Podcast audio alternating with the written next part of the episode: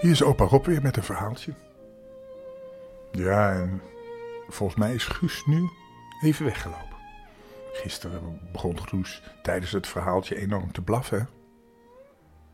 Ja, dat kwam omdat de kat binnenkwam. Mijn kat heet eh, Coco. Eigenlijk is het een poes. En Coco is een beetje, nou, zou ik zeggen, een mooie juffrouw. Die daagt Guus een beetje uit en dat is de hond. En dan als het Guus er dichtbij komt, dan eh, moet hij blaffen. Ze houden wel van elkaar, maar ja, het zijn toch kat en hond. Hè? Je weet hoe dat gaat. Hé, zullen we nog eens een eh, verhaaltje voorlezen? We zitten bij Sinterklaas, hè? Maar laten we even een grapje vertellen. En het eerste grapje wat we hebben heet 3, 3, 3. Een man wordt midden in de nacht wakker met een vreemd gevoel. En hij kijkt op de klok en ziet dat het 3 uur 33 is. En hij kijkt op de kalender en hij ziet dat het 3 maart is. En hij kijkt uit het raam en ziet op de thermometer dat het 33 graden is. Hij denkt allemaal drieën, allemaal drieën, allemaal drieën. En hij gaat naar beneden en dan pakt hij de ochtendkrant in de brievenbus. En hij slaat pagina 3 open. En dan ziet hij in de derde kolom paardenraces staan, die dezelfde middag gelopen worden. En hij kijkt naar de derde race van de dag. En ziet dat een paard deelneemt dat trio heet. Hij denkt dat is een teken. En hij besluit die ochtend om al zijn geld van de bank te halen. En hij gaat naar het gokkantoor en hij zet ze op trio. En smiddags gaat hij vol goede moed naar de race. En er gebeurt wat in de cijfers staat. Trio wordt derde. en hij had natuurlijk gegokt op eerste. Had hij niet moeten doen. Hij had moeten zeggen, nee, trio wordt derde. Grappig.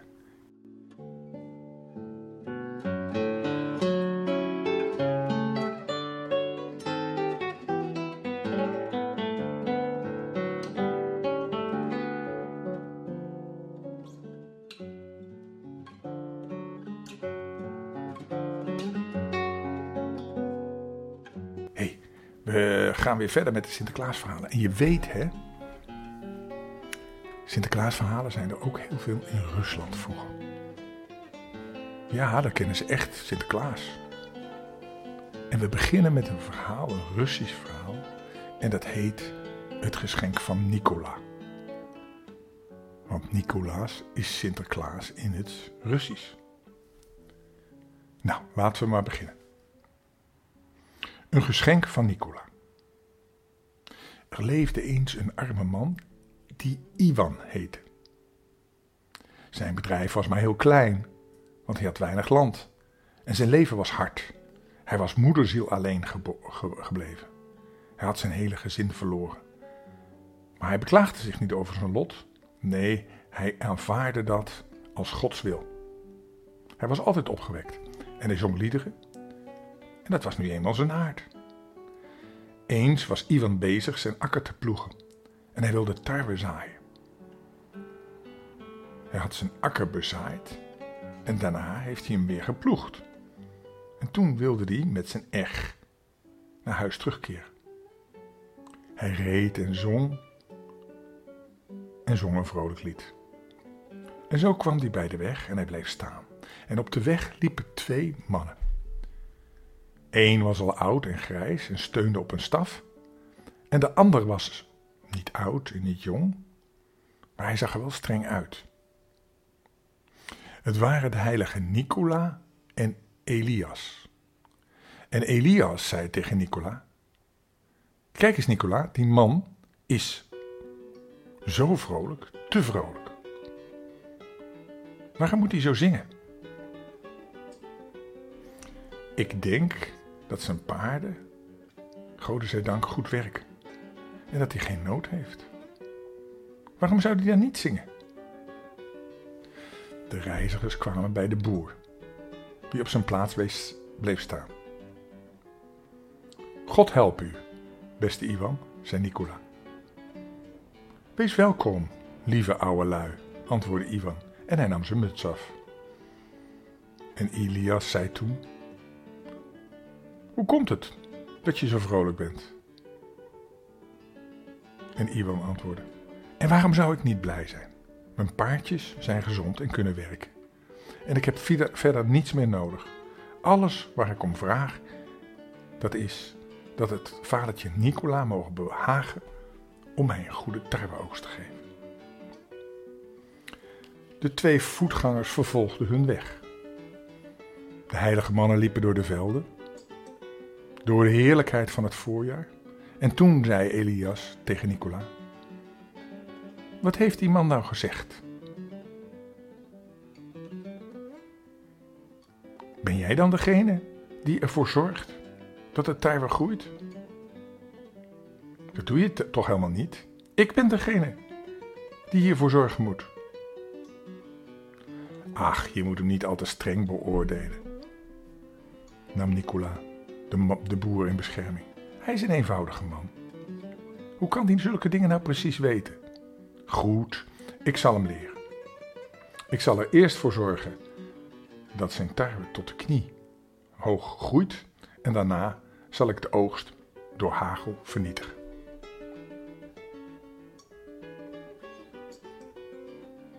De strenge Elias deed wat hij gezegd had.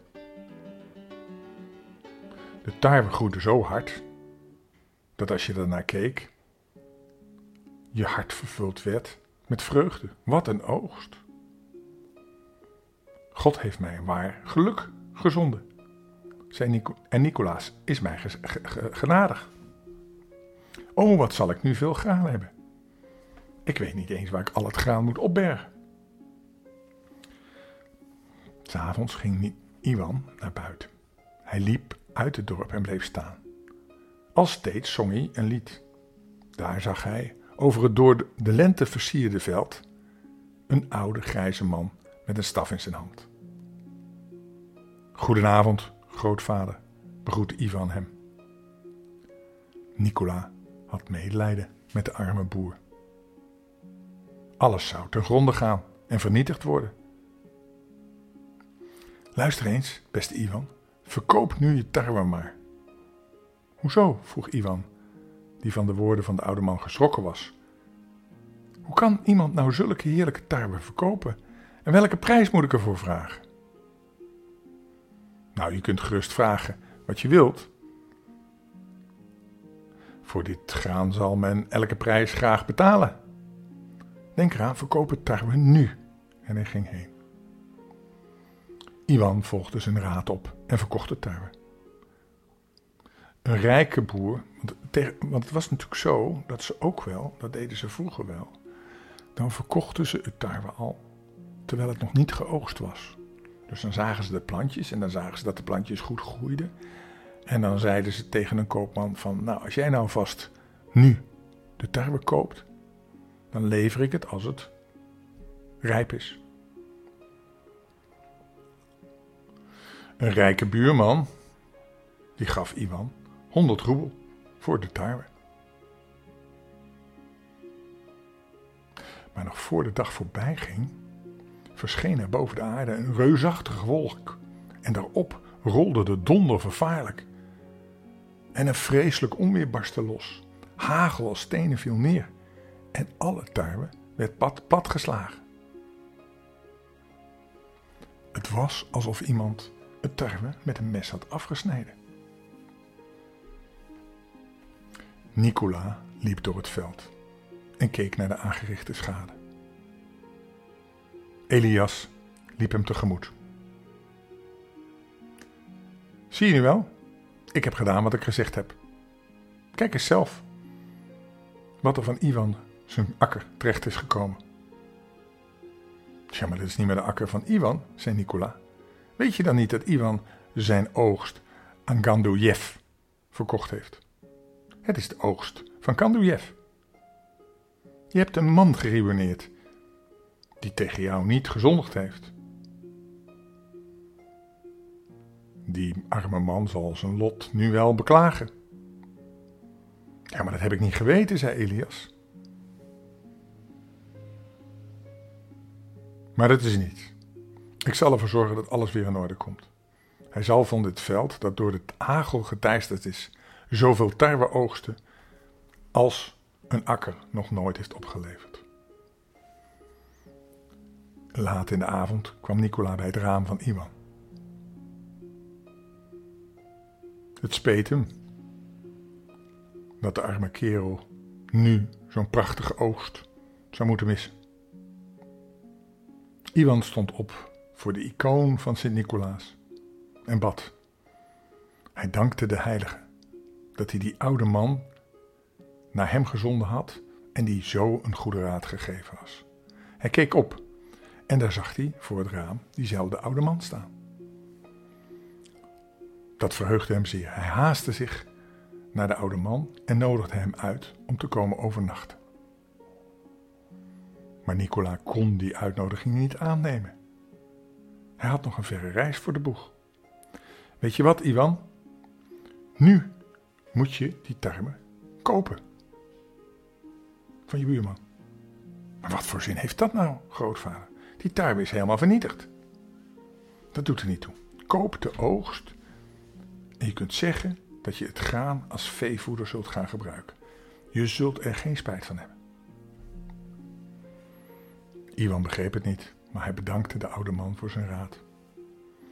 De volgende dag, zodra het licht werd, ging hij naar zijn buurman toe en stelde hem voor de oogst te verkopen. Kundajev, die gezien had dat de oogst mislukt was, was zeer verheugd. Toen hij het voorstel hoorde want voor hem had het daar weer geen enkele waarde meer. Je kon ze bijna voor niets weggeven. En ze werden het eens over de helft van de prijs. Dus Kunderjav gaf Ivan de helft van de prijs die Ivan er eerder voor gekregen had. Kunderjev was verheugd over zijn overeenkomst met Ivan. Maar snel ontdekte hij dat hij zich vergist had. Tot grote verbazing van iedereen richtte het tarwe zich op en het groeide welig. Het werd een veld met tarwe zoals niemand dat ooit tevoren gezien had. De aren waren opeengepakt, elke aren was lang en bevatte veel tarwekorrels. Zoveel dat, ze, dat de aren over, naar de grond toe overhelden. En het was duidelijk. Dit was de zegen van God. Toen de oogsttijd gekomen was, kon Ivan wel 2000 bundels binden. Op het veld ontmoetten Nicola en Sint Elias elkaar weer. De gestrenge keek vrolijk om zich heen. Zie je nu wel, Nicola? Ik heb de onschuldige eerst met mijn hagel gestraft. Maar nu heb ik hem beloond. Kijk eens zelf hoeveel garven hij op de, de akker heeft staan. Maar je vergist je. Geoogst heeft dezelfde man die de tarwe gezaaid heeft. Iwan heeft immers de tarwe teruggekocht. Wat zeg je nou? Hoezo? Nou, heel eenvoudig, hij heeft de tarwe teruggekocht. En toen vertelde Nicola aan Elias hoe de rijke buurman Kundajev, die geschrokken was door de aangerichte ravage, bereid was de, goos, de oogst dus de tarwe aan Iwan voor de helft van de prijs terug te verkopen. Hm. Nou, dan zorg ik er nu voor dat hij zijn oogst niet kan dorsen. En woedend ging Elias heen. Maar Nicolaas liet de arme boer niet in de steek. Laat in de avond kwam hij voor zijn raam en keek naar binnen. En toen Iwan zijn gast zag, dacht hij niet meer aan slapen. Hij riep hem binnen en dankte hem voor zijn goede raad. Als je gaat dorsen, zei de onbekende oude man tegen Ivan, dan moet je telkens niet meer dan vijf bundels binnenhalen. In elk hoek zet je één bundel en de vijfde zet je voor het raam.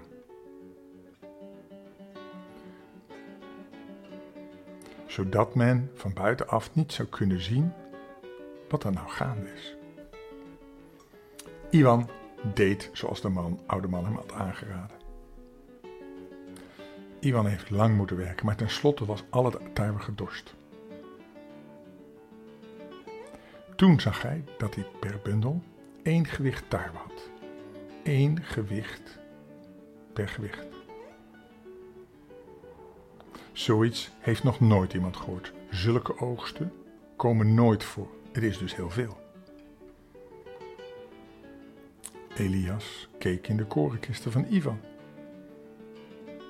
In, de, in zijn graanschuren, alles was volgepropt met tuin. Toen werd Elias toch boos en woest.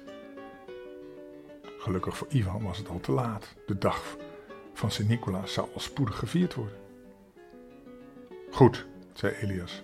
Als hij zijn tarwe naar de molen brengt, dan zorg ik er wel voor dat hij weinig meel krijgt. En hij deed zoals hij gezegd had. Ivan bracht naar de molen drie gewichten graan. Maar toen het graan gemalen was, bleek er slechts twee gewichten meel over te zijn. En waar was dan dat derde gewicht? Hij wist niet dat Elias het derde had weggenomen. Ivan dacht er lang over na, maar hij kon niets bedenken. S'nachts knoopte Nicola, de oude man, weer aan het raam. Ivan was zeer verheugd toen hij hem zag en vertelde hem alles wat er gebeurd was. Weet je wat je doen moet, beste Ivan? Bak van dit tarwemeel twee lekkere pastijen en bij het bakken moet je goed bidden. Wanneer ze klaar zijn, breng je ze naar de kerk. Eén pastij leg je op je hoofd, die is bestemd voor Elias, de gestrenge. En de andere houd je onder je rechterarm, en die is voor Nicola, de genadigde. De volgende ochtend, het was de dag van Sint-Nicolaas, stond Ivan heel vroeg op. De sterren waren nog aan de hemel te zien, maar hij liep al door de lege straat in de koude, prille ochtend naar de kerk. Onderweg ontmoette hij een voetganger. Hij zag er nog oud, nog jong uit, maar zijn blik was streng. Waarheen breng je die lekkere pastijen? De pastei op mijn hoofd is voor vadertje Elias, de machtige. En onder mijn rechterhand heb ik een pastei voor Nicola, de genadigde.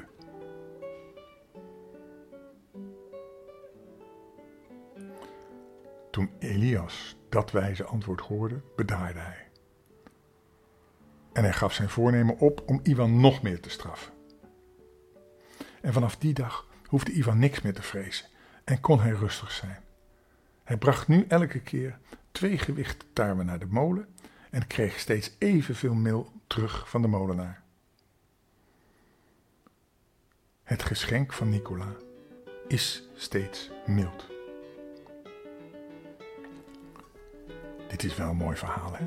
Dus vroeger, heel vroeger, kenden ze Nicolaas ook al. Toen bracht hij geen cadeautjes, maar het was wel een goed heilig man, dus hij bracht de mensen wel geluk. En in plaats van cadeautjes door de schoorsteen gaf hij deze boer een goede oogst. En hij hielp die boer ook tegen de strenge heilige die hem elke keer wilde straffen.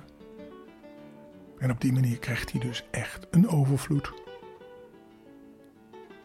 Dus Nicolaas is de barmhartige, is degene die van je houdt, die je helpt en die het goed met je voor heeft.